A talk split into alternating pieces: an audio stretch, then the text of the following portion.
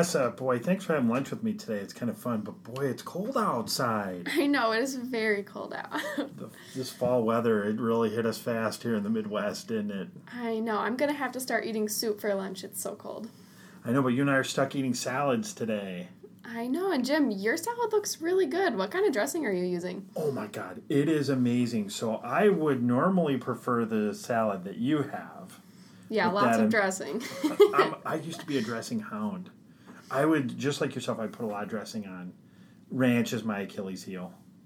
But today I actually have this is an awesome olive oil. Shameless plug. I bought it at my wife's store, the Calico Bean Market. Um, but it's Tuscan herb. It's so good, and I'm really enjoying the health benefits of using this type of salad dressing versus what I used to do. so, what's better about that kind of dressing, Jim? Well, it tastes a lot better for me, but then there are a lot of health benefits. Okay, so let's take a pause here. Which of these salads really would be better for you? And are there good fats and bad fats? It's Jim Conley, your host of this episode of the Nuts About Nutrition. Have a really fun show. It's another solo show for you today.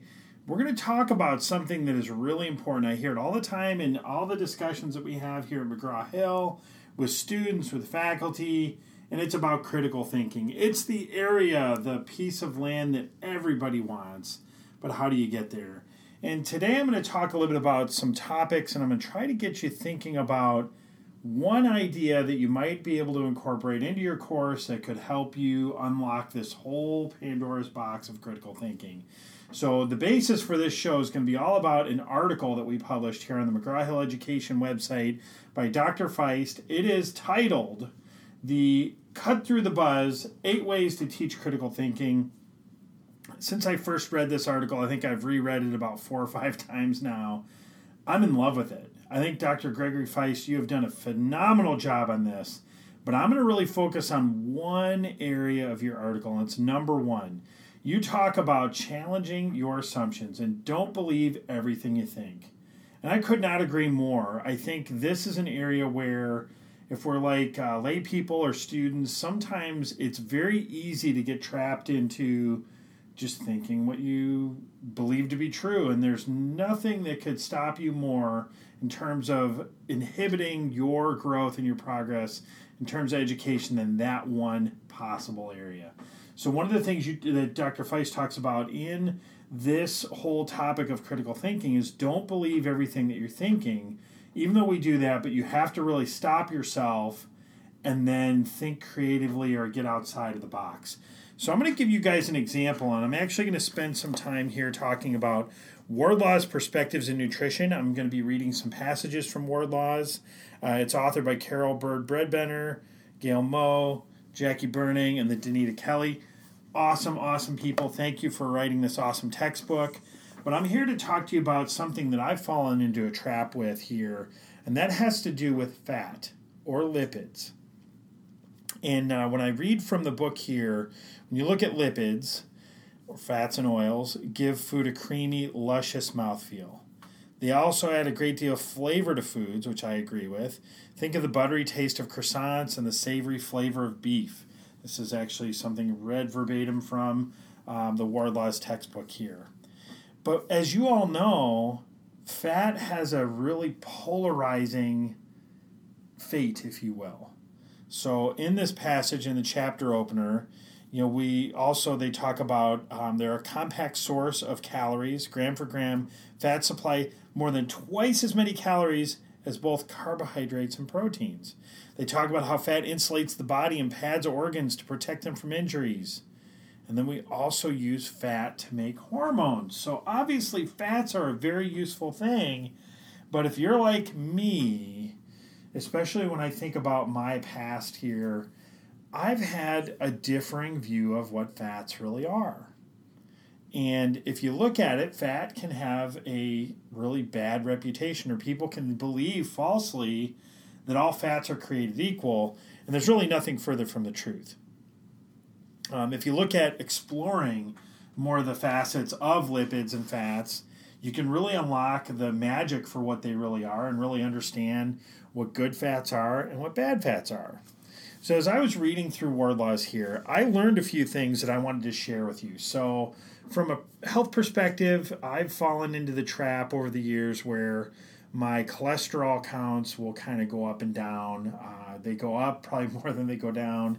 When I've been able to get them down, it's really something where I have to focus more on my exercise level and then also my diet. And one of the things that my doctor talked about was making sure that I cut the fats or the triglycerides from my diet.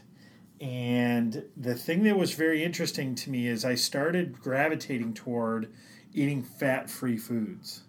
And there were some choices I was making that were, I will say this, they probably weren't the most helpful in terms of my overall health because I was seeing fat free or low fat in a processed food and I incorrectly thought that oh that must be a good thing for me and in some ways maybe it was in some ways you know it might not have been. But let me read to you a few things that you might be thinking about and if you're actually an instructor in the course you already know this but uh, for students this is a really key thing.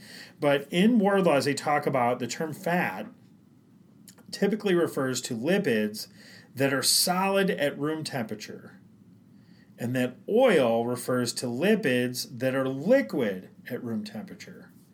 Now, that was actually something that I didn't really fully understand before I started reading the book, and I think that um, there's a lot more that we can unpack there.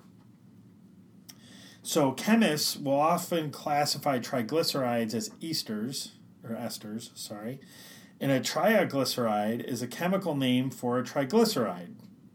The acyl refers to the fatty acid that has lost its hydroxyl group. The fatty acid loses its hydroxyl group when it's attached to glycerol. See, this is where I think, in a lot of ways, when you start getting into deeper angles of this content, it all starts to come together in terms of the shape, the form, and the function of these things.